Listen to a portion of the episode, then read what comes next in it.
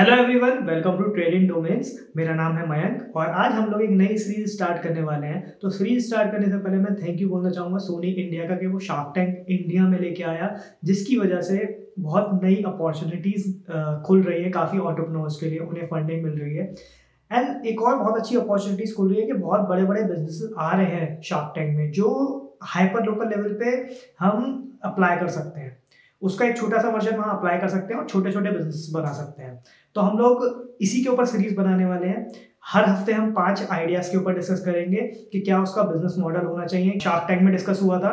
और क्या हम उसके मार्केटिंग के लिए कर सकते हैं? क्योंकि हम लोग एज अ ट्रेड डोमेन हम लोग थोड़े अच्छे हैं मार्केटिंग में तो हम लोग उसकी मार्केटिंग टेक्निक डिस्कस करें। आज हम लोग जो फ़र्स्ट बिज़नेस डिस्कस करने वाले हैं, जो कि था जहाजी स्टोर जो कि एक पिकल सेलिंग कंपनी थी।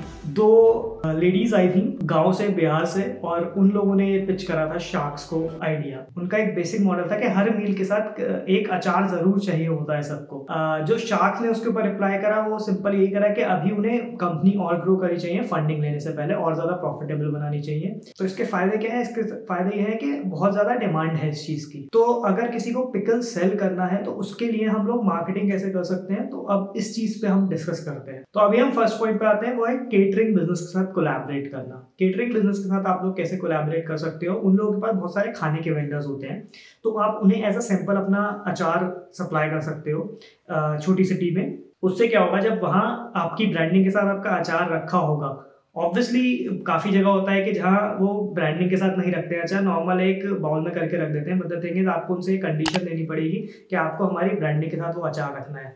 वहाँ से बहुत अच्छा सा रिस्पॉन्स आता है क्योंकि वहाँ जब वो टेस्ट करते हैं उस खाने के साथ एक्चुअली वहाँ जो खाना होता है, वो भी उसी तरह का होता है जो अचार के साथ बहुत ज़्यादा कॉम्प्लीमेंट्री होता है। कॉम्प्लीमेंट करता है अचार को साथ में। तो वहाँ से बहुत अच्छे रिस्पॉन्स आएँगे आपके पास। जब वहाँ से रिस्पॉन्स आने शुरू होंगे, तब आपको नेक्स्ट स्टेप पे जाके उसे थोड़ा मार्ट्स में जाके आप थोड़ा डाल सकते हो। मार्च में जब आप देना शुरू करोगे तो लोगों को थोड़ा कनेक्शन फील होगा, जो भी उस फ़ंक्शन में गए होंगे केटरिंग जिसकी होगी वहाँ तो वहाँ जो भी लोग आए होंगे वो देखेंगे अच्छा ठीक है, ये मैंने वहाँ टेस्ट करा था और वही ये पूरे ब्रांड वहाँ दिखेगी मार्ट में तो वहाँ से उठा सकते हैं वो चीज़। सेकेंड पॉइंट पे आते हैं। सेकेंड पॉइंट है फ़ूड इवेंट्स फ़ूड फेयर्स जो लगते हैं। आप काफ़ी सारे एग्जीबिशंस होती हैं, काफ़ी सारे इवेंट्स होते हैं हर सिटीज़ में, जहाँ आप अपने स्लॉट्स बुक कर सकते टेस्टिंग के लिए वो दे सकते हो आप अपने अचार स्टॉल्स लगा के।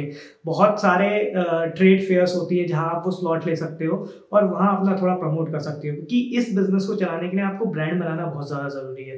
क्योंकि ब्रांड से ही आप ये अचार थोड़ा डिफ्रेंशिएट कर पाओगे कि अचार बहुत नॉर्मल आता है, जो खुला भी मिलता है। तो उसे डिफ्रेंशिएट करने के लिए आपको एक ब्रांड बनानी पड़ेगी। जब आप वहाँ उस फ़ूड फेयर्स पे जब आप टेस्ट करा रहे होगे लोगों को तो आप ये कर सकते हो कि वहाँ एक थोड़ा डिजिटल वाला ऑप्शन पे जा सकते हो। जैसे आपने एक क्यू आर कोड लगा दिया जिसपे अगर उन लोगों को पसंद है अचार तो वो डायरेक्टली उसे स्कैन करके रजिस्टर कर सकते हैं। उससे क्या होगा, आपका एक कस्टमर बेस बन जाएगा, एक ईमेल लिस्ट बन जाएगी, एक फ़ोन नंबर का डेटा बेस बन जाएगा, जिससे आप आगे जाके मार्केट कर सकते हो।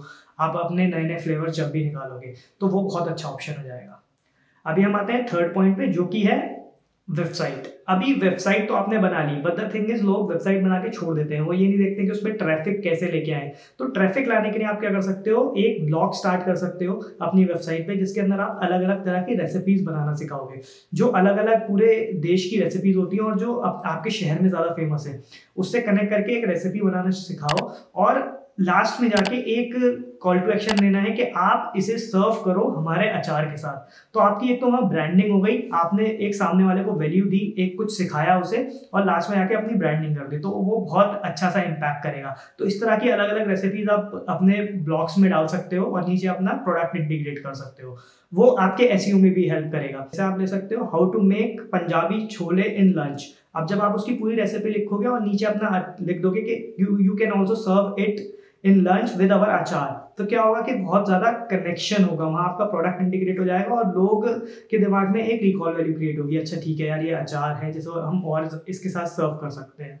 नेक्स्ट ऑप्शन है अपना फ़ूड ब्लॉगर्स जो आपके लोकल सिटी में फ़ूड ब्लॉगर्स हैं आप उन्हें कांटेक्ट कर सकते हो उन्हें आप ये प्रोडक्ट भेज सकते हो और उनसे बोल सकते हो कि जैसे आप अगर आप लाइफस्टाइल ब्लॉग बनाते हो अपना कोई भी फ़ूड ब्लॉग बनाते हो तो वहाँ आप आ, हमारे आ, अचार के पैकेट हमारे अचार को आप ट्राई करो। जब वो ट्राई करेंगे और उन्हें पसंद आएगा तो वो खुद ऑडियंस के साथ शेयर करेंगे। उसके बाद आप उसके, उनके साथ एफिलिएट मार्केटिंग भी कर सकते हो। फॉर एग्ज़ाम्पल उनकी तरफ़ से जितने ऑर्डर आएँगे, आप उन्हें कमीशन दे सकते हो उसके ऊपर।